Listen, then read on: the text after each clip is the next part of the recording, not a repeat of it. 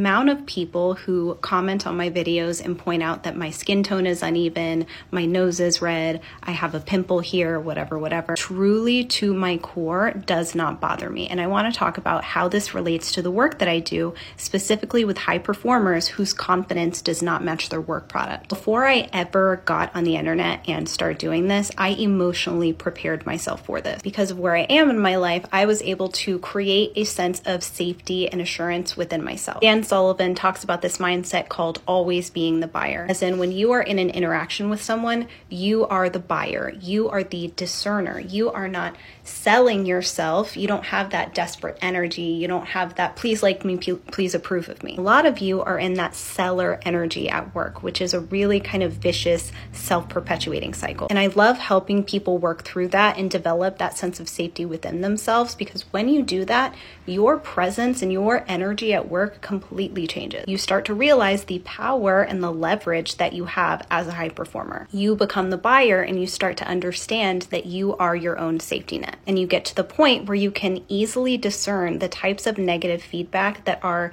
completely useless to you uh, pretty much embarrassing that the other person even gave it, and you stop personalizing it. So I don't let most of those negative comments on my videos through, but I do screenshot them and put them in a Slack channel I have with my business besties, and we make fun of those people. Sassy pants. Short Cast Club